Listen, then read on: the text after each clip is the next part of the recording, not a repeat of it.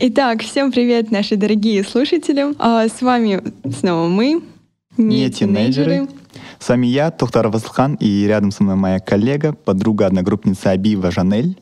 Да, мы находимся в подкастинг-центре Толхан, и хотелось бы сегодняшний выпуск начать с такой небольшой предыстории. На записи прошлого эпизода мы случайным образом узнаем то, что наш продюсер Ельдар вакцинировался. У нас появились очень много вопросов, а, и чтобы нас не дезинформировать, Эльдар позвал специального человека, который помог бы нам найти решение, ответы на эти вопросы. Да, и этим тем самым специальным человеком является основатель medsupport.kz Акмарал Турсунова. Всем здравствуйте. Добро пожаловать в подкастинг-центр Толкен. Мы очень рады вас видеть. А, спасибо большое за то, что отозвались и согласились прийти, помочь нам найти решение. Спасибо, мне вас очень а, прикольно слушать и слышать, и видеть. Это очень прикольно. Хотелось бы у вас узнать чуть-чуть немного. Себе, Рассказали да. бы о себе. А, я Акмарал, я основатель независимого научно-медицинского сообщества Medsupport KZ. А наш проект начинался с моей, а, скажем так, маленькой истерики по поводу беспокойства врачей. Вот, я очень переживала за врачей, которые работают в красной зоне в прошлом году. Это вот примерно год назад. Я пыталась им как-то помогать, помогать, но потом я поняла, что я могу там обеспечить одну-две больницы в своем городе. Вот, но а самое главное оружие в этой пандемии — это информация. И эта информация вообще абсолютно была недоступна для врачей в красной зоне, потому что все а, научные исследования выходят на английском, на японском, на итальянском, ну вообще на всех языках, кроме русского и казахского. А пациенты с ковидом здесь и сейчас, и врачам нужно принимать решение. И я обратилась к ребятам из Назарбаев университета, к профессору, Таня Акылбекова и сказала, чувак, нам нужно что-то делать. Так не пойдет. Мы будем умирать, если мы не будем помогать своим врачам. То есть если врачей не защищать, то мы не защищены. Вот так родился наш проект. Мы сперва переводили исследования с английского там, и других языков на казахский и русский и отправляли врачам из красной зоны. Потом мы поняли, что да, мы можем обеспечить там переводами 4000 врачей, но за каждым врачом тысячи пациентов, которые думают, что коронавирус не существует или там это какой-то заговор и так далее. В принципе, у всех так было да? Так, то есть э, медсаппорт, да, точка KZ — это портал, где информация для врачей, переведенная с других языков, Не только для врачей, и для пациентов. Мы говорим о доказательной медицине и науке простыми словами э, и пытаемся образумить, образовывать казахстанцев. У нас есть и сайт, у нас есть и инстаграм-аккаунт, у нас есть телеграм-аккаунт. Инстаграм-аккаунт для обычных пациентов и казахстанцев, телеграм-аккаунт для врачей, там просто очень а, узкоспециализированной научной информации и а, наш сайт, где вы можете просто ознакомиться, чем мы занимаемся. А, сразу же, наверное, первый вопрос, который очень сильно интересует. После того, как узнали, что Ильдар вакцинировался, в шоке были чуть-чуть так. Почему вы думали, что никто не вакцинируется? А, нет, не то, что не думали. Мы знали, что вакцинируются, просто мы не встречали таких людей. И вот сразу же вопрос к вам. Вы вакцинировались? Да, я вакцинировалась. Я получила два компонента. И более того, в моем окружении сейчас болеют люди, но я не болею, я сдала ПЦР-тест и просидела на карантине для спокойствия и для безопасности других людей, но я не заразилась. Я вижу на своем примере, что вакцина работает. Ага. Ну, вы уже, получается, второй человек, которого мы знаем, кто вакцинировался. Ага. А когда вы вакцинировались и чем вы вакцинировались, если рассказали бы об этом? Я вакцинировалась спутник Ви, это гамма Видваг. Я вакцинировалась середина марта первая доза, потом начало апреля вторая доза. То есть уже прошел практически месяц прошел, как я вакцинировалась. Вот mm как только сказали, что все, врачи, все, у вас-то не есть свободные прививки, я такая, все, пожалуйста, можно меня? Я год это ждала. А смотрите, вот такой вопрос. Почему нельзя вакцинировать детей и пожилых? На самом деле пожилых вакцинировать можно. Угу. У нас очень непоследовательная информационная политика. У нас наши люди говорят сперва одно, потом другое, потом переобуваются. Вакци... Э, пожилых вакцинировать нужно и можно. Угу. Таких ограничений нет, но такой стереотип уже сложился благодаря нашим людям наверху. А на... насчет детей. А сейчас вакцинируют экономически активных людей которые работают, которые могут быть а, переносчиками болезни. В Израиле, где вакцинировали больше 80% человек, они уже начинают вакцинировать детей младше 18 лет. Они уже 12, вот э, диапазон 12-18 они уже начали вакцинировать. То есть сейчас у нас а, дело только в том, чтобы сперва вакцинировать взрослых, а потом а, детей. Это как в самолете, да, ты сперва кислород надеваешь себе, а потом своему ребенку. Вот примерно по, по такой ну, логике. Для детей э, не, не страшно, да? Нет, для детей не страшно. Дети до 5 лет получают mm-hmm. 13 видов прививок, и благодаря mm-hmm. этому они не умирают. Ну, то есть это абсолютно безопасно. Mm-hmm. Так жестко прозвучало. А еще э, число такое 13 прививок. И все прививки ставятся в пятницу, да? Да. Можно ли не вакцинироваться? А, ну да, у нас демократия, можно не вакцинироваться, но в таком случае последствия вашего выбора не вакцинироваться вы берете на себя. А вот какие последствия могут быть, если я не, допустим, я не провакцинируюсь? А, во-первых, вы можете болеть, это ваши личные последствия, потому что ковид, мы знаем, это не только э, грипп, а как говорили в начале там, mm. прошлого года, ой, это всего лишь грипп, от него так мало умирают и так далее. Второй момент, вы можете быть переносчиком. Вы можете заразить своих пожилых родителей и бабушек и дедушек, от которых они не могут выкарабкаться. То есть вы будете ставить под выбор врачей, а, которые будут помогать вашим друзьям и близким, которых вы заразите. Кому давать ИВЛ? Вам или ему, или там бабушке, или дедушке. Если такое, ну, будет такой пик заболеваемости, вам не повезет болеть, как в июле прошлого года, когда просто не было места. Прям пик, да? Да. Вот вы только что до этого упомянули о том, что вакцинируют э, экономически активных людей. Э, вот, допустим, очень много компаний, частных, таких государственных, они имеют право обязывать своих сотрудников вакцинироваться. Например, если сотрудник этой компании не вакцинировался, ему грозит увольнение. Ну, знаете, в Казахстане страшнее законов может быть только практика их применения. Поэтому э, я думаю, что в Казахстане такие э, случаи есть и будут. А, но я считаю, что это неправильно. То есть э, я не могу отвечать за все компании, что никто так не делает. Я считаю, что это абсолютно неправильно и абсолютно незаконно принуждать людей вакцинироваться. Это выбор каждого человека, но этот выбор должен быть осознанным.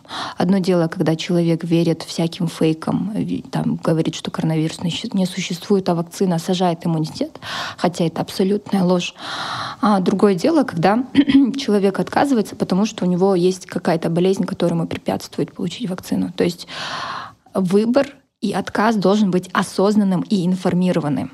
И на самом деле государство делает очень плохую вещь, когда она не проводит эту разъяснительную работу. То есть люди а, не понимают, что они отказываются от защиты себя и своих близких. А, тут бы я хотел сказать одну историю из реальной жизни. Угу. А, вот у меня есть хороший друг. Он и его брат работают в одной компании. Я этот вопрос взял реально из жизни. Моему другу и брату сказали вакцинироваться в компании, то есть на месте их работы. И они так и сказали, если не будете вакцинироваться, то увольняй. И получается, брат друга вакцинировался, а друг до сих пор думает, и то есть он сейчас вот стоит на, грань, на грани того, что либо вакцинируется и остается, работает, то есть у него такая хорошая должность и нормальная зарплата, у него все там отлично. И, а если вдруг не вакцинируется, то его могут просто уволить, и ему придется дальше искать работу. Вот такой вот момент. И из-за этого, в принципе, мне вопрос такой появился. Ну, я советую вашему другу прочитать медсаппорт КЗ и задать вопросы, которые его а, волнуют, потому что мы на 24 на 7 консультируем всех. То есть вот мешки под моими глазами — это вот профинансировано консультациями 24 на 7. А, ну, такие случаи будут, я даже не знаю, что сказать. Ну, то есть э, мне очень жаль, что молодые люди иногда ведут себя как наши бабушки и дедушки, которые пересылают нам по WhatsApp всякие страшилки и верят этому. Вот, примерно так. И я считаю, что компании не имеют права так делать, потому что это абсолютно незаконно. У нас есть кодекс о здоровье населения, где говорится, что вакцинация обязательная, но она добровольная. То есть компания должна... И, то есть это же не дети, да? Это не животные. Мы люди. Мы должны принимать а, решения осознанно. И я бы на месте этой компании, например, наняла бы каких-нибудь а, врачей или вирусологов а, сделать тренинг мы, даже мы так делаем, то есть на бесплатной основе для многих организаций. Просто объясняем, начинаем с иммунологии, простым языком объясняем, и потом говорим, как вакцинация спасла нас, например, от оспы. От оспы в 20 веке умерло 500 миллионов человек. И благодаря только массовой вакцинации мы сейчас от этого не прививаемся и не болеем им. Вот, то есть на таких примерах можно человеку объяснить и показать, что есть э, там антипрививочники, которые хотят, чтобы мы жили в средневековье, есть наука, где вакцина а, может быть изобретена вот в столь короткое время. Вот я думаю, что компании должны идти а, обращаться с людьми, как с людьми, а не как с детьми или животными. Ну, спасибо, я ему обязательно передам. Почему э, вакцинацию начали с госслужащих? На самом деле вакцинацию начали с медработников. Все медработники, практически все, они работают в госслужбе, да, то есть они работают на государство, и наши медицинские работники абсолютно неправильно ассоциируются с госслужащими.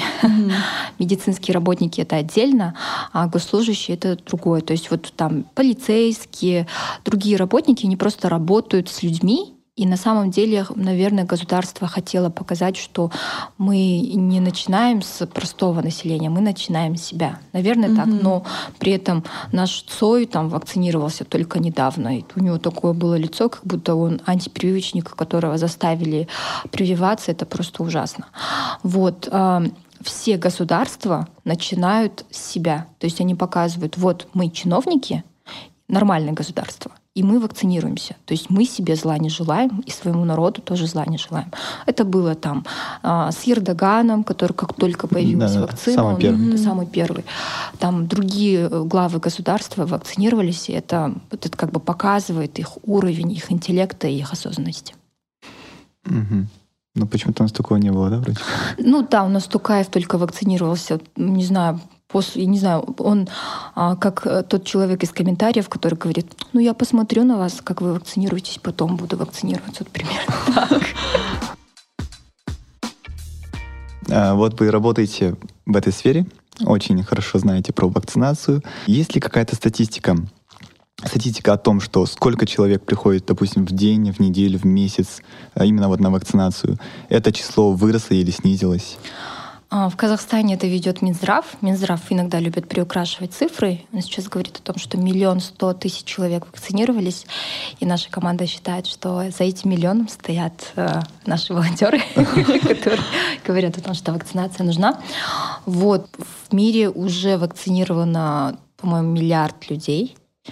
Это открытые даты. То есть у нас есть прикольные, благодаря интернету, системы, которые отслеживают, сколько человек вакцинировалось, сколько, сколько человек там погибло от ковида.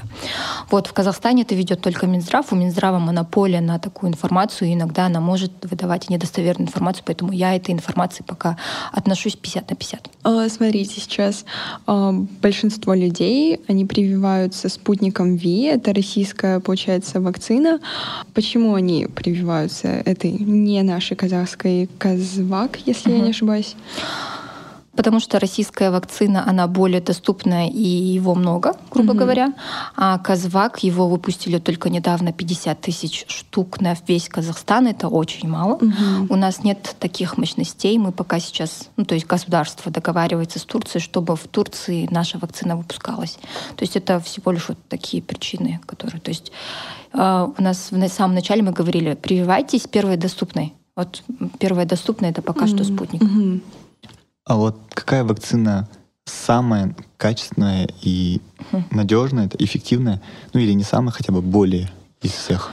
Ой, ну это прикольный вопрос, потому что это, не знаю, это вот как будто выбирать, какой круассан лучше, со сгущенкой или с шоколадом. То есть а, на самом деле разницы большой нет. Есть только вариации, которые а, мы знаем из-за последних событий с векторными вакцинами, это AstraZeneca и Johnson Johnson, они есть 30 а, случаев на миллион, когда возникают проблемы с тромбами. Вот, и они возникают у женщин. Поэтому, например, женщины, которые в Европе, да, они могут выбрать не а, э, эти вакцины, а Pfizer или Moderna. Лучшей вакцины нет. Угу. То есть э, в таком ключе рассуждения они как бы не приводят ни к чему продуктивному. Угу. То есть это все, в общем, круассаны? Да, они все они... круассаны, да, но внутри ну, То есть они... все-таки все равно какое-то отличие есть? М? Все равно какое-то отличие есть, да? Да, отличие в любом случае есть, это в технологиях и так далее. Угу. А сколько вообще прошла стадий э, эта вакцина? Именно казахстанская. Наша казахстанская вакцина сейчас проходит три стадии, третью стадию. Вообще все вакцины в мире, прежде чем дойти до пациента, они проходят до клинические испытания, mm-hmm. потом клинические испытания, которые разделены на три. И наша казахстанская проходит третий этап. И, к, к нашему сожалению, наши чиновники и наши казахстанские ученые, которые на самом деле очень молодцы, они не публикуют э, третью фазу хотя бы предварительные данные. Мы, например, по спутнику, по Pfizer, по Модерне мы можем открыть интернет, открыть mm-hmm. научно рецензируемый журнал, посмотреть а, отчеты экспертов независимых и оценить а, их там третью фазу. Третья фаза, она а двойная, слепая, плацебо-контролируемая. Что это означает? Это означает, что люди, ученые, грубо говоря, делят а, людей на две части испытуемых. Одна часть получает вакцину, другая часть получает пустышку. Но никто не знает, кто получил пустышку и кто получил вакцину. Mm-hmm. И за этими людьми, и даже врач, который вводит эту вакцину, не знает, что он вводит плацебо или, пуст, ну, или вакцину. Потом этих людей, грубо говоря, пускают в жизнь. вот, и смотрят, кто из них заразился, кто из них не заразился, а потом они сравнивают. Вот, группа вакцинированных из там, 50, э, там 50 тысяч человек, из них а, заболело только там 100. А есть 50 человек невакцинированных, из них заболело 2000. И по этим данным эффективность высчитывается примерно mm-hmm. так. Получается, вакцину тестируют на людях? Да, если она проходит преклинические испытания, mm-hmm. то есть клинические испытания это на мышах, на клетках, на... Это первая стадия, да? Это нет, это, это доклиническая стадия. Потом клиническая стадия. В первой стадии они, грубо говоря, смотрят, человек от вакцины умрет или не умрет, да. Вторая, вторая стадия, она эффективная или неэффективная? Третья стадия, она такая эффективная. Если эффективная, то какая? То есть какой процентаж а, людей будет не болеть, какой процентаж заболеет э, какой будет иммунный ответ, сколько вообще будет антител у вакцинированного человека. Вот примерно так они считают. Вы только что сказали то, что в Казахстане проходит третья стадия проверки этой вакцины. Мы про Казвак, да? Да, мы про Казвак. Получается, да. где люди делят да. И проверяют. Да. Вы да. сказали то, что в Казахстане, ну, то есть это как-то не опубликовано, да? Да, хотя бы предварительные данные. Ну, то есть, а, смотрите, все мировые вакцины, прежде чем дойти до пациента, они не только прошли эти три стадии ада, они прошли как бы экспертизу научного сообщества и опубликовали данные. Открытость данных — это путь к доверию людей. То есть, а, вот, например, вот ваш друг, он должен знать, что ему колят, что в составе этой вакцины, и примерно как это, как это работает и так далее. Вот примерно так должны все вакцины как бы публиковать хотя бы предварительно. Я понимаю, что третья фаза, она может быть растянута по времени. Это нормально. Но предварительные данные, потому что у нас а, многие страны дают разрешение на экстренное пользование. И для того, чтобы экстренное пользование было, и для того, чтобы э, люди знали, чем они колются, они публикуют предварительные данные. У нас к сожалению, Казахстан пошел по другому пути. У нас свой, иной, особенный путь. Когда вы что сказали, наши молодцы, то, что типа не публикуют, я думаю, это, ну, это, я думаю, это реально, то, что наши молодцы в чем-то хотя бы. Нет. А тут оказывается сарказм, то, что... На самом деле наши молодцы, потому что в самом начале 2020 года 260 а, с чем-то вакцин были в кандидатах. То есть по всему миру зарегистрировали 260 вакцин. Из них, вот я же говорила, клинические и доклинические испытания. До них дошли только 83. Потом из этих 83 на третью фазу дошли 23 вакцины. Из них наша казахстанская в числе этих вакцин — это на самом деле повод для гордости. Из 260 а, кандидатов только 23 вышли на прямую финишную. И из них есть наша казахстанская вакцина. То есть а, есть страны, где на науку финансирование идет очень большими э, там, объемами. Есть страны, где есть целые институты там, с историей 200 лет, 300 лет. Даже они, например, та же Германия, да, где Кох, да, человек, который открыл там, туберкулез, там есть очень сильная э, там, как сказать, школа вакцинологии, вирусологии есть в Франции. Даже они не смогли сделать свою вакцину, а мы смогли. Вот. Но мы, опять же, делаем кое-какие ошибки, которые нам нужно исправить. А вот до этого мы упоминали, то, что вот вы второй человек, которого мы встретили, вакцинированного. Вот. Это значит, что люди в Казахстане не так часто и принимают вакцинируются. Если сравнивать, например, с Западом, почему в Западе люди прививаются с большой скоростью, а в Казахстане нет? Потому что люди не доверяют государству. Они не знают, э, что государство им собирается колоть. Mm. И государство своими действиями показывает, что сегодня оно говорит одно, а завтра оно говорит другое. И у людей, у казахстанцев нет уверенности в будущем. Они не знают, что будет через месяц, там что Бекшину в голову придет через месяц, он э, там запретил саженцы сажать на улице, а послезавтра он там запретит еще что-то делать. Вот. А на Западе а, люди слушают не чиновников, не государства, люди слушают ученых и врачей. На Западе, если ты врач, то тебя бесплатно угостят кофе и будут спрашивать, ой, какой ты классный, молодец, ты спасаешь людей. Если ты ученый, то вообще тебя там Тургия отрухзат. Вот примерно так. А, и голос ученых и врачей там сильнее. Вот. Но я бы хотела в защиту да, наших казахстанцев сказать, что во Франции и а, во многих европейских странах сейчас инфодемия очень много информации, и люди не могут ориентироваться, что правда, что нет.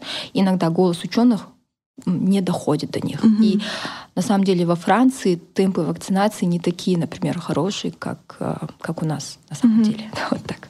Ну, кстати, если говорить про недоверие, была такая информация о том, что вот, если вы провакцинировались, и в случае чего вы умираете, вам платят за это 500 тысяч тенге.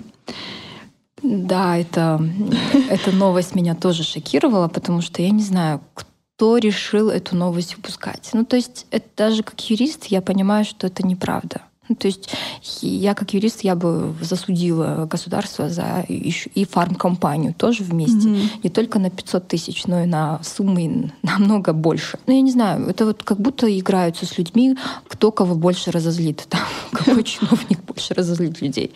Вот примерно так. Но это неправда. Угу. Вот опять-таки про недоверие к вакцине. А, у меня родители достаточно взрослые, до нашего эпизода. Я спросил у родителей, как они вообще относятся к вакцине, они сказали отрицательно. Но при этом у меня у себя такая позиция, то, что она нейтральная. Угу. Я просто сейчас э, недостаточно знаю информации, никак не изучал, не смотрел, не искал, и поэтому я не знаю, стоит мне, не стоит. И вот тут такой момент. Какой бы вы аргумент мне привели, чтобы я привился.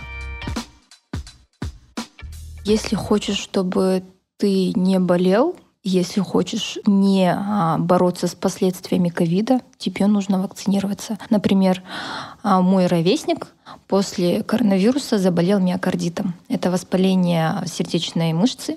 Это, этим болеют люди в 60 лет но ему 26, и он заболел этой болезнью после короны. Если не хочешь а, лежать с ним в одной палате, вакцинируйся. Если не хочешь, чтобы а, твоих родителей забрали потом и, и решали, кому дать кислородоконцентраторы, там, маме или папе, вакцинируйся. Второй момент. Все, нет ни одной смертельной болезни, которая а, не, не решалась вакциной. То есть все а, болезни, которые вот, например, сколько детей у твоих бабушек и дедушек? От 10 до 15. Вот от 10 до 15. А ты знаешь, а вот у твоих родителей сколько детей? Ну, я и брат двое. Ну вот смотри, да, как, какой вот два поколения, контраст. да, и какой контраст. Почему наши бабушки и дедушки рожали по 10-15 детей? Потому что... было ничего такого. Они не давали имена своим детям до трех лет, потому что дети умирали. Что и они делали? Они умирали. умирали. Дети умирали. Нет, не давали до трех. До трех лет имя не давали. А, имя. Да, потому что боялись, что типа кость еда. Но. Они не знали, что бывают инфекции, которые убивают детей. И, а, возможно, у твоих бабушек и дедушек не 15, а возможно 20 детей. А пятерых ты не, не знаешь. Это вот я говорю про тех, что было вот 15, осталось, допустим, 8. Это ну вот, вот, осталось Я говорю, изначально 8. какое э, число было. Вот, вот представь себе, из детей, которых ты родишь в сто лет назад, половина умрет от инфекционных болезней. Вакцины. А я такой говорю, кости, кости, да. Но я не осуждаю этих людей, тогда просто знаний не было. Пришли вакцины, теперь дети до трех лет не умирают. Пришли вакцины, теперь а, мне, как женщине, и тебе, как женщине, не придется рожать 10 детей. Ты родишь двух-трех, и ты будешь уверена в том, что все двое-трое а, более-менее выживут и тебе нет необходимости превращаться в свиноматку. Вот эта вакцина — это самый драйвер феминизма. Тебе не придется быть домохозяйкой всю жизнь, ты можешь родить и можешь строить карьеру. И смело Спасибо. давать имя, да, своему ребенку да, при рождении, да? Да, да, да. Ну, чтобы не было лишних вопросов, да. чтобы не было недоразумений. Только что, когда Ахмарал отвечала, она отвечала Жанель, хотя вопрос задал я. Так что я не собираюсь рожать. У меня все нормально. Ну, у вас тоже все нормально? Просто имеется в виду, Ахмарал отвечала Жанель, она смотрела на нее. Все, давайте продолжать. Эм, хорошо, допустим, я решился вакцинироваться. Не после ваших слов, а вообще в целом, да, скажем, со временем. Э, что мне стоит ожидать? Какие-то последствия? Допустим, вы говорите, а, нет, это друг после короны же, да, заболел? Да ну, после вакцины, не знаю, допустим, поднимется у меня температура, не знаю, может что-то еще случится. Были ли такие случаи? Что вообще делать в таких случаях? Вот вакцина это же вот край получается, да, против короны. А вот если ты, э, твое здоровье, твой организм, допустим, превышил этот край, дальше вакцины, после вакцины, что можно еще сделать? От вакцины нужно сперва ожидать самое лучшее, то есть нормальное. Это температура, озноб и гриппоподобный синдром. Это, это лучше. Это, ну, то есть это из э, всего, что можно ожидать от вакцины, это самое, да, это самое нормальное. И это говорит о том, что иммунитет человека борется. Самое худшее — это анафилактический шок. Один на миллион существует риск анафилактического шока. И анафилактический шок для защиты вакцины, да, он может возникать и от клубники, и от аспирина, от всего угодно, и от вакцины тоже. Он один на миллион, но а, этот риск сводится до нуля благодаря правилам. В, любой, а, в любом прививочном пункте ты идешь, после вакцинации ты сидишь 30 минут. Это не просто так. Врачи смотрят и исключают у тебя анафилактический шок. Если у тебя анафилактический шок случается, есть противошоковая э, терапия, укладка, они тебе вводят специальный а, медикамент, и ты как бы не умираешь. Вот это вот две вещи. Настолько жесткий у нас эпизод. Слово «умирать», «не умирать» раз так много прозвучало. Пока не отошли от темы, хотелось бы сразу узнать. Э, разъясните, пожалуйста, что за что-то там шок? Анафилактический шок. Анафилактический шок — это сильнейшая аллергия, при котором у человека дыхательные пути могут закупориться, и он может задохнуться. Но э, я бы хотела сказать, это риск один на миллион, который снижается до нуля благодаря э, правилам вакцинации. В какой бы ты стране не вакцинировался, 30 минут после вакцины ты будешь сидеть и врачи будут на тебя смотреть. Вот такой еще вопрос. Могут ли доктора отказать человеку в вакцинации?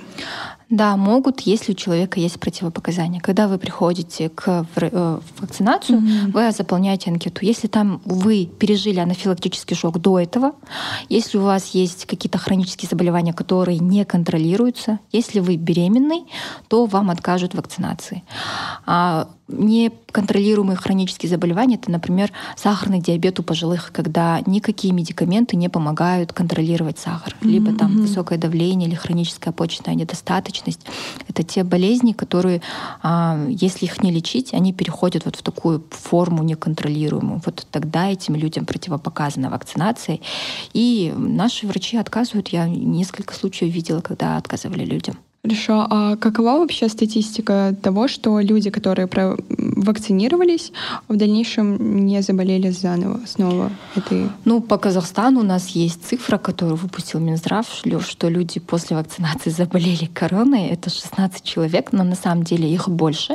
Угу. А это связано с тем, что наш Минздрав не разъяснил людям, что иммунитет формируется не сразу. Например, когда вы болеете гриппом, вы болеете там неделю или две недели. И все эти дни ваш иммунитет, а, температура поднимается, и ваши там лимфоузлы там опухают для того, чтобы иммунитет, то есть антитела и Т-клетки, Б-клетки формировались. Угу. То есть вот все время, даже когда вы короной болеете, вы вот так болеете так, что пока ваш иммунитет не сформируется.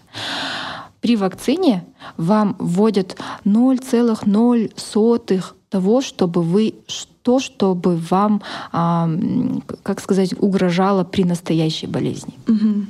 И при этом иммунитет э, активизируется, но иммунитету нужно как минимум две недели, чтобы выработать антитела. А у нас, так как, а, скажем так, а, иммунитету нужно иногда повторять, у нас э, вводят две дозы. Первая доза через 21 день, ну, 45 дней благодаря Киасову, а 40, э, вторую дозу. И после второй дозы еще нужно подождать две недели, чтобы иммунитет выработался. И все это время человек должен носить маски, избегать а, массовых а, мест, где есть много людей, должен избегать душных мест, потому что вирус остается в Мгм. душных местах до трех часов. Мгм. Но многие люди думают, что я вот получил сейчас вакцину, все, у меня есть защита. Перестают носить маски. Да, я понимаю людей, которые устали. Я тоже устала носить маски. И заражаются. Тот, не позволяя иммунитету сформироваться полноценно, а потом говорят, вакцина не работает. Вот такая статистика по Минздраву есть всего лишь 16 человек, но я думаю, таких людей на 10 или 15, 20 больше. Получается, те, которые вот не болели короной, получили вакцину, потом заболели, потому что просто не соблюдали правила, которые должны соблюдать после вакцинации, правильно? Да, сама вакцина не заражает человека. В самой вакцине нет живого коронавируса. Там есть либо его убитый а, собрат коронавируса, либо Мгм. его, так скажем, портрет в виде белка, который иммунитет воспринимает как врага и начинает вырабатывать антитела. Вообще вакцинация, она платная? Нет, она не платная, она бесплатная. Ну как платная? Она э, закупается за счет наших налогов, Мгм. но она входит в ГОБМП, это гарантированный объем бесплатной медицинской помощи. Каждый гражданин имеет право на здоровье. Это у нас записано в Конституции. И это право на здоровье реализуется через плановую вакцинацию. Например, я уверена, что вы получили вакцину в детстве БЦЖ как минимум и 13 вакцин а, по, то есть до 16 лет вы получили 13 вакцин. Это все ваше право на здоровье, на то, чтобы не болеть. То есть это все бесплатно для а, обычного гражданина, но по факту это за наши налоги. Вот если отмотать немного назад, то что был разговор о том, что что будет, какие будут последствия, если я провакцинируюсь. То есть э, самое лучшее или ну, нормальное, вы сказали, там температура, там озноб, сказать, что-то такое. На протяжении какого времени это будет и вообще пройдет ли это точно? Да, это пройдет точно, потому что иммунитет быстренько справляется как бы с первичным ожогом, ну как э, пожаром, а потом как бы начинает выстраивать защиту от одного дня до трех дней. А, то есть ну, это ма- маленький срок. Да, Я это думал, то есть маленький это там где несколько месяцев я буду сейчас лежать дома с температурой, чтобы вакцина у меня сработала. да? Но если бы так было, я бы здесь не сидела, да. Ну, получается, это нормально. То есть, э, если так случилось, значит, я должен, наоборот, радоваться, потому что, значит, вакцина сейчас у меня в организме борется. Ну, то есть она нач- начала работать, да? Да, не, не вакцина начала бороться, ваш иммунитет начал бороться, а вакцина... Она просто включила его, да? Да, вакцина включает иммунитет. На самом деле лучше всех болезней а, справляются не антибиотики, не всякие противовирусные. Лучше справляется иммунитет. И вакцина — это такой чит-код в игре, да, который вам позволяет выводить этот код, у вас появляются жизни там, и так далее. Вот примерно так. Вакцина говорит иммунитету, эй, вставай, тут новый вирус появился, знаешь, там надо вырабатывать антитела. И это, э, Ну, он такой, еще пять минут. да, иммунитет такой, еще 5 минут, мне нужно 14 дней, подожди, подожди. И, так, и вакцина такая, ой, я через 20 дней бахну еще одну, чтобы ты понял, повторение мать учения, чувак, просыпайся, не надо спать, ой, Ержан, вставай, на работу пора, да? да, вот примерно так а, вакцина работает. Вот еще многие люди говорят, а, у меня вот был разговор с журналистом, она спрашивала, буду ли я вакцинировать своих детей. Я говорю, я буду вакцинировать не только теми вакцинами, которые у нас доступны в Казахстане. Я буду вакцинировать, например, от вируса папиллома человека, например, если это будет девочка, потому что 70% рака шейки матки можно предотвратить вакцинами. А можно предотвратить ветрянку, менингит. Есть очень много вакцин, которые в Казахстане недоступны, но они на самом деле нужны. Да, существуют. И журналист мне говорит, то есть у вашего ребенка не будет своего иммунитета? Я такая, нет, наоборот, у него будет иммунитет, он будет прокачанный. Я вот, кстати, вчера писала статью про вред антибиотиков. И да, они вот лечат что-то, и потом другое калечат. Да, э, на самом деле это не только э, вредно для человека отдельного, который там принимает антибиотики, это вредно еще, если неправильно использовать антибиотики, это вредно для всего человечества. Потому что у нас в Казахстане самый сильный туберкулез в мире. Благодаря О. тому, что люди лечат ОРВИ антибиотиками, mm-hmm. и виру, э, инфекции становятся невосприимчивы к антибиотикам. Да, они мутируют и да, дальше. Да. Uh, вообще, почему платный uh, ПЦР-тест, он более качественный, чем бесплатный? Потому что у меня есть такая история, когда вот я сдавала бесплатный ПЦР, и мне пришел неправильный ответ, мне, ко мне второй раз приходили врачи домой брать uh, тест, в итоге оказалось, что у меня никакого коронавируса нет, и я не болею. А, вот мой друг, он сдавал, получается, платный ПЦР-тест, и у него все достоверно, вот два раза, сколько он сдавал, всегда, ну, все правильно показывало. Врачи в поликлиниках и государственных больницах, они такие же люди, как мы. Сколько им платишь, настолько они работают. То есть э, знаете, сколько инфекционист получает за прием одного пациента в обычной поликлинике? Сколько? 400 тенге. 400 тенге. Это один доллар, да. А, и мы, получается, финансируем а, нашу, нашу медицину в, на уровне африканских стран, но ждем от них европейское качество. То есть я их не осуждаю, они работают в очень большом, большой загруженности, получают копейки, естественно, они все уставшие, они все злые, и у них а, качество работы очень сильное, из-за этого страдает. Поэтому я их не осуждаю, такое, я как бы с этим тоже сталкиваюсь, но я понимаю их. Итак, у меня сейчас вопрос от подруги, которая в России. А, она спрашивает у меня, ну, у вас, почему, пересекая границу, людям все равно нужно сдавать ПЦР, если у них есть справка или там сертификат о том, что они уже провакцинированы? А на самом деле вакцинация защищает человека от заболевания, но может не защитить от заражения. Например, я могу быть зараженным меня в носоглотке и в ротоглотке может содержаться вирус, которым я могу кого-то заразить, я могу сама не болеть.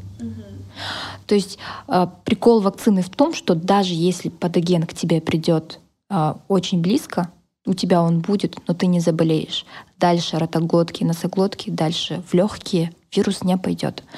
Поэтому, а, то есть человек может быть вакцинирован, для, для него это как бы безопасно, он сам в безопасности, но он может потенциально кого-то заражать.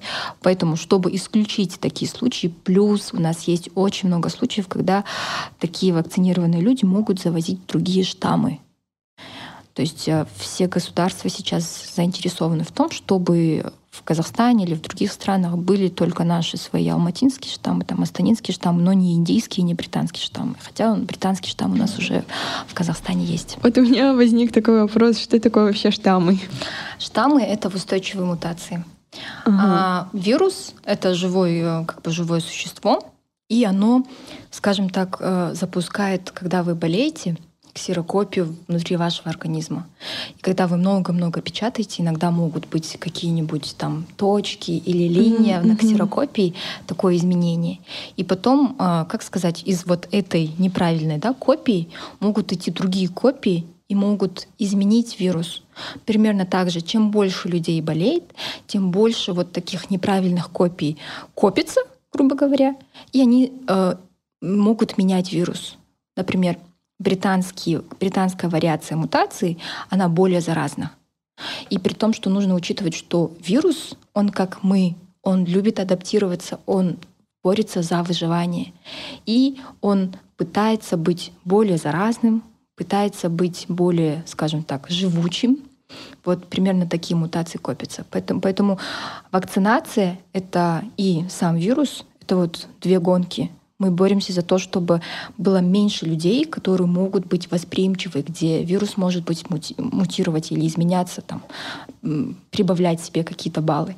Есть вирус, который хочет всех заразить и быть королем Земли. Рядом с нами сидит человек, который сравнивает вакцинацию и коронавирус с принтером, круассанами и Формулой-1.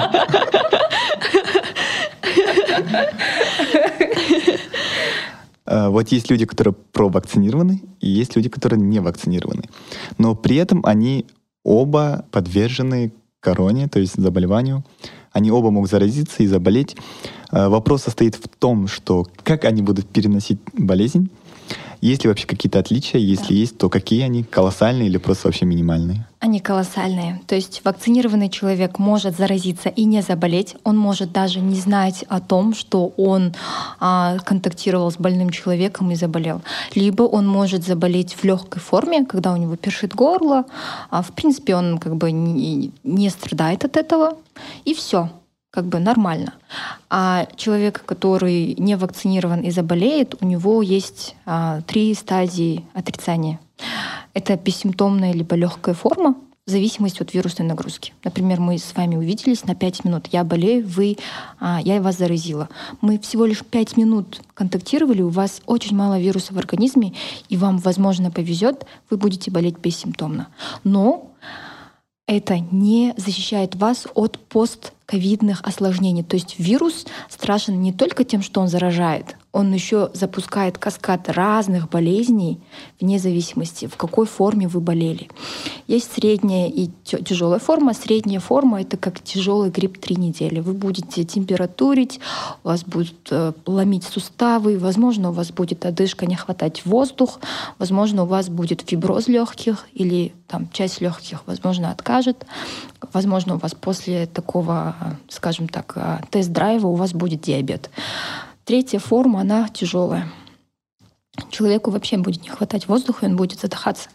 И без кислорода этот человек не выживет. Вот э, такие вещи. А человек, который вакцинирован, он может э, как бы забыть, что такое ИВЛ. По другим причинам он может, ему там может быть необходимый ИВЛ, но от короны точно. Он не будет лежать в реанимации по из-за короны. У него не будет там чувства того, что его сдавливают легкие и так далее. То есть он может про это забыть именно от короны. И ИВЛ это как-то для дыхания, да? да? Какой-то аппарат Воздух. был, да, вроде? Да, ИВЛ. Как? ИВЛ. А, ИВЛ. И, и искусственная вентиляция легких. Кстати, это изобретение а, мы знаем благодаря полиэмилиту. Это такая болезнь, которая поражала людей в 50-е, 60-е. Благодаря вакцинации мы не знаем, что это такое. То есть вы и мы, я, мы все вакцинировались от полиомиелита, и благодаря этому мы даже не знаем, что это такое. Вы видели фильм «Форест Гамп»? А, да, да. Вот, у него а, были костыли да, на ногах. Он болел полиомиелитом, у него отказали ноги. И полиомиелит, если он поражает ноги, у него отказывают ноги. Если у человека полиомиелит оседает в легких, у него отказывают легкие. И эта болезнь поражает детей, и дети тоже задыхались. И чтобы этих детей спасти, ученые придумали ИВЛ. Потом они уже как бы э, эту, э, эту штуку использовали для других болезней. После записи я очень сильно буду ждать э, выпуск именно, чтобы сидеть просто вот слушать и рядом держать телефон, где будет открыт Google и Википедия, да? Столько умных словечек, которые я в жизни не слышал, да, вот за 18 лет. Я пыталась, я пыталась. Нет, ничего, нормально. Просто сейчас очень много времени просветит на что мы будем разъяснять каждое вот это, каждое слово, вот буквально два слова обычных и тут какое-то третье новое. Поэтому легче просто, знаете, вот сидеть дома, так не торопясь, там часика три выделить специально. Запись и Google, запись Google. Ладно. У меня, кстати, вот возник вопрос. Смотрите, вы говорите, что ну, желательно всем а, вакцинироваться, а, потому что мы можем заразить, например, наше старшее поколение, которое не может, например, вакцинироваться из-за того, что там у них какие-то хронические заболевания. Но провакцинировавшись, я также же могу их заразить. На самом деле, я, наверное, немножко неправильно дала информацию. После вакцинации тоже нужно носить маски и избегать мест массового скопления людей. Угу. Потому что вы можете сами быть в безопасности, но как бы кого-то заразить но это очень минимальный, то есть э, риск, но он все равно даже минимальный есть. Мы можем забыть о масках и мерах предосторожности, когда мы э, станем как Израиль. В Израиле 80% людей провакцинировано, и они отменили а, ношение масок на улице. Угу. Но они не отменили ношение масок в а, там, закрытых помещениях, потому что в подушных помещениях вирус все равно остается. Угу. Вот. Получается, если Казахстан тоже дойдет до такой статистики, то, что 80% населения будет провакцинировано, мы тоже сможем, допустим, ну, возможно, да, сможем снять маски. Да, это называется коллективный иммунитет. Ветеринар называет это стадный иммунитет. Благодаря стадному иммунитету мы, например, не болеем полиомиелитом, хотя в Казахстане в каком-то году а, был завозной случай, когда вот через, ну, то есть через транспорт какой-то иностранец или, ребенок завез полиомиелит, но наши дети не заболели, потому что они все привиты. Вот примерно так. А, получается, 80% наберем и можем снять маски. Но Какие вот ваши личные прогнозы? Что вы об этом думаете? Через какой срок времени это может произойти? Там год, два, пять лет, десять лет? Я думаю, у меня есть несколько сценариев. Самое как у Бекшина. Да, как у Бекшина, да. Потому что в эпидемиологии всегда у тебя есть худший и лучший вариант. Лучший вариант — это за два года вакцинироваться всем. И не только Казахстаном, но и другими странами, которые, с которыми мы контактируем.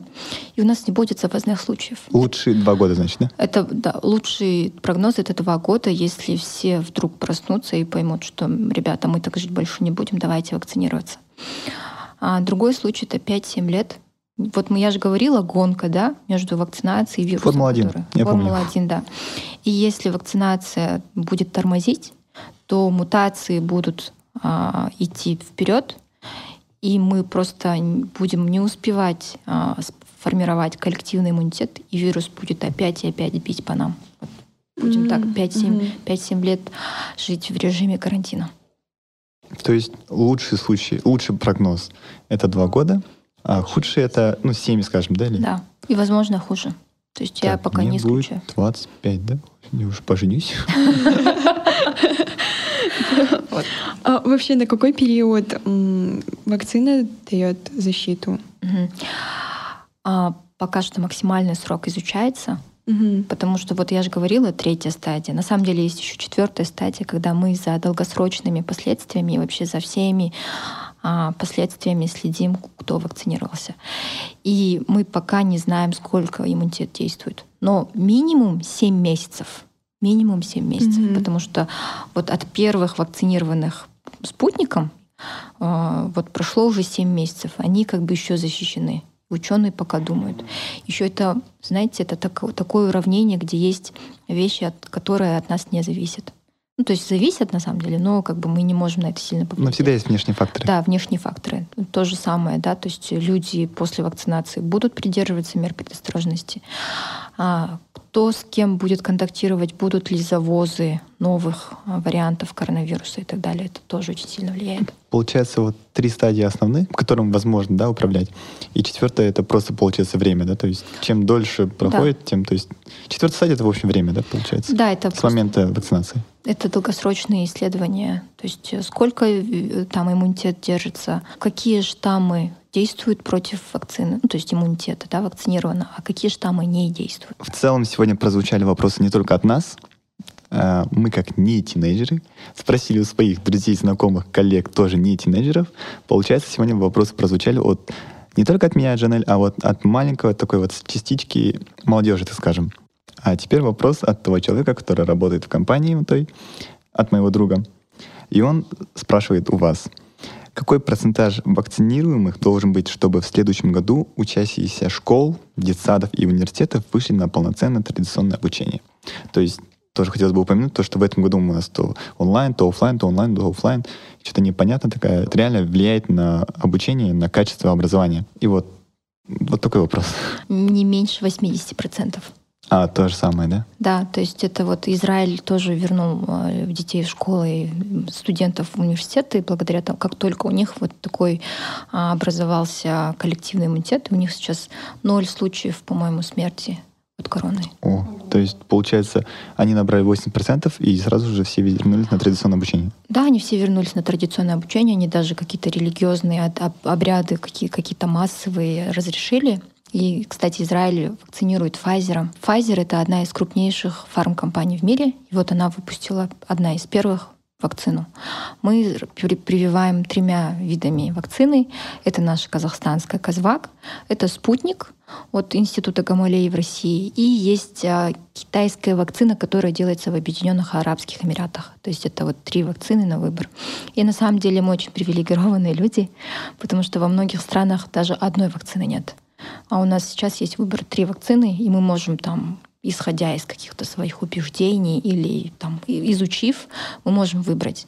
У меня есть очень много друзей в Европе, и даже вирусолог из нашей команды, который работает в лаборатории, где была Нобель, ну, есть лауреат Нобелевской премии, она ждет свою вакцину, и, возможно, она вакцинируется только в августе этого года потому что там строго по возрасту.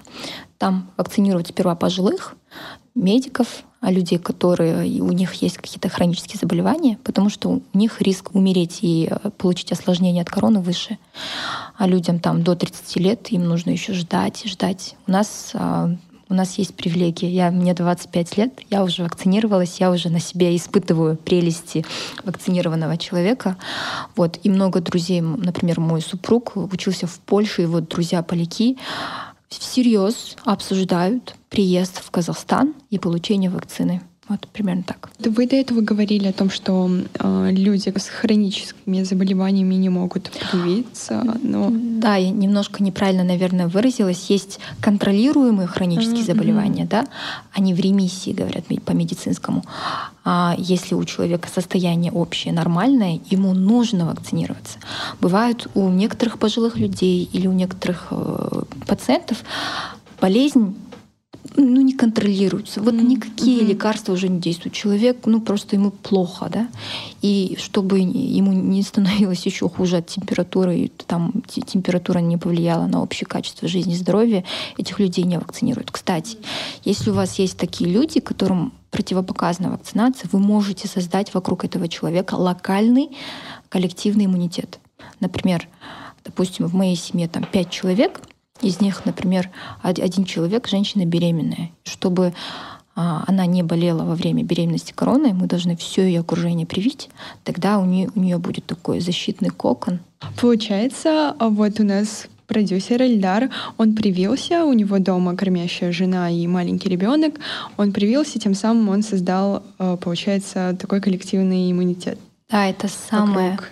ответственное, это, скажем так, ответственное действие любого образованного mm-hmm. человека. Мой большой респект. И, возможно, скоро Минздрав разрешит кормящим женщинам тоже вакцинироваться. Это супер, потому что кормящая женщина может защитить не только себя, mm-hmm. но и через материнское молоко передает антитела своим детям. Будут ли какие-то ограничения для людей, которые не вакцинировались? Например, может, их не будут пускать куда-то? Да, такие ограничения уже вводятся. Например, если госслужащий э, не вакцинировался от ковида, он будет работать в дистанционке. И, возможно, mm-hmm. и он будет получать меньше. Врачи, которые будучи работая в красной зоне, да, mm-hmm. и почему-то не вакцинированные, да, если они будут контактировать с людьми, у которых есть корона, или ну, там, врачи там, в обычных больницах, они будут уходить на карантин. Mm-hmm. То есть а, если человек не вакцинированный работает в медицине, он будет жить от карантина в карантин, потому что вокруг болеющих людей очень много. Для госслужащих, для крупных компаний невакцинированный человек — это как бы потенциальный источник заражения, поэтому ограничения, естественно, будут. Угу. это... А вот а мой друг, например, у него какая-то инвалидность, поэтому он не может привиться. Будут ли для него какие-то ограничения? Потому что ну, он же как бы хочет, но он не может. А для таких случаев нужно предоставить документы о медотводе. То есть угу. таких э, случаев очень много. Даже есть дети до коронавируса, у которых есть какие-то болезни, которым нельзя вакцинироваться. Те же онкобольные, например, угу. им нельзя вакцинироваться. Вот. Вокруг них тоже должны создавать локальный коллективный иммунитет, чтобы они не заболели. Потому что если они заболеют, возможно, они не выживут. Угу. А вы слышали что-нибудь про приложение Ашер? Потому что оно сейчас прям вызвало бурю негативных эмоций у всех. Да. Ну, у большинства. Многие люди, которые год назад уверяли нас в том, что коронавирус не существует. Сейчас уверяют нас в том, что вакцина не работает. Яшек — это типа такой государственный кнут, который нас всех принуждает и так далее. Нет, это нормально. Я бы, я с радостью буду сидеть в кофейне, где есть система ошиб, mm-hmm. я буду знать, что в двух метрах от меня сидит человек, у которого либо ПЦР отрицательный, либо он вакцинированный. А, как бы, и если, например, я человек, который контактный или заболел, да, даже если там у меня был прививка, угу. я должна сидеть дома. Чтобы я не ходила по заведениям, мне эта штука как бы будет моим ограничением, и это нормально. Право человека заканчивается там, где начинается безопасность и права других. То есть это это аксиома. Получается, я работала в ресторане, и сейчас там работает моя подруга. Она рассказала мне такую историю о том, что к ним э, в ресторан пришла блогер. Э, Есенова, если вы ее знаете. Она, э, получается, отказалась скачивать это приложение, показывать о том, что вот, я там болела, не болела. И она начала говорить, вот, мы не должны, и начала отговаривать свою аудиторию не скачивать это приложение, потому что а, государство делает из нас рабов. И вот, что вы думаете насчет этого? А, я могу сказать, что у Есенова есть компания, которая работает по системе Ашек.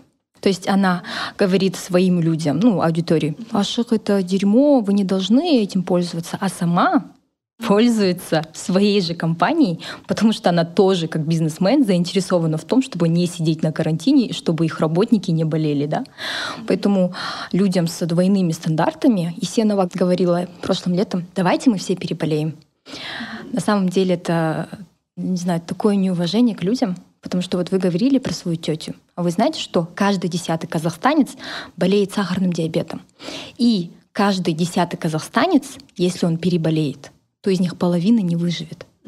Каждый а, у нас 800 тысяч людей с хронической обструктивной болезнью легких. То есть у них уже легкие работают наполовину. Если корона придет, им будет очень плохо. И каждый человек, который говорит, давайте мы все переболеем, а, он говорит о том, что давайте мы все переболеем, и половина из вас умрет. То есть это абсолютно неприемлемо. Это а я не знаю, это человека ненавистничество. И ее такие действия, они меня возмущают. И Сенова, если ты меня слушаешь, пожалуйста, образумись, потому что то, что ты говоришь, это просто нонсенс. Да, она также еще а, говорила то, что вот этот вот ресторан, ресторанная сеть должна была противостоять этому приложению, вообще противостоять этому. Но вот, как вы говорите, ее компания сама э, использует это приложение. Да, настоящий бизнес должен противостоять таким блогерам, которые э, ставят свои какие-то деструктивные убеждения mm-hmm. выше безопасности работников. Я, например, как бывший человек, у которого тоже была кофейня, а, ну, я ее закрыла, да, потому mm-hmm. что я уже занимаюсь благотворительностью. Я, например, была бы заинтересована в том, чтобы Исенова в мое заведение вообще не заходила, потому что я не знаю, она не носит маски, и она может заразить моих работников. Mm-hmm. Вот я думаю, что любой э, здравомыслящий бизнесмен понимает, что такие люди приносят только вред. Насчет Есеновой я, допустим, ничего не слышал, не знал.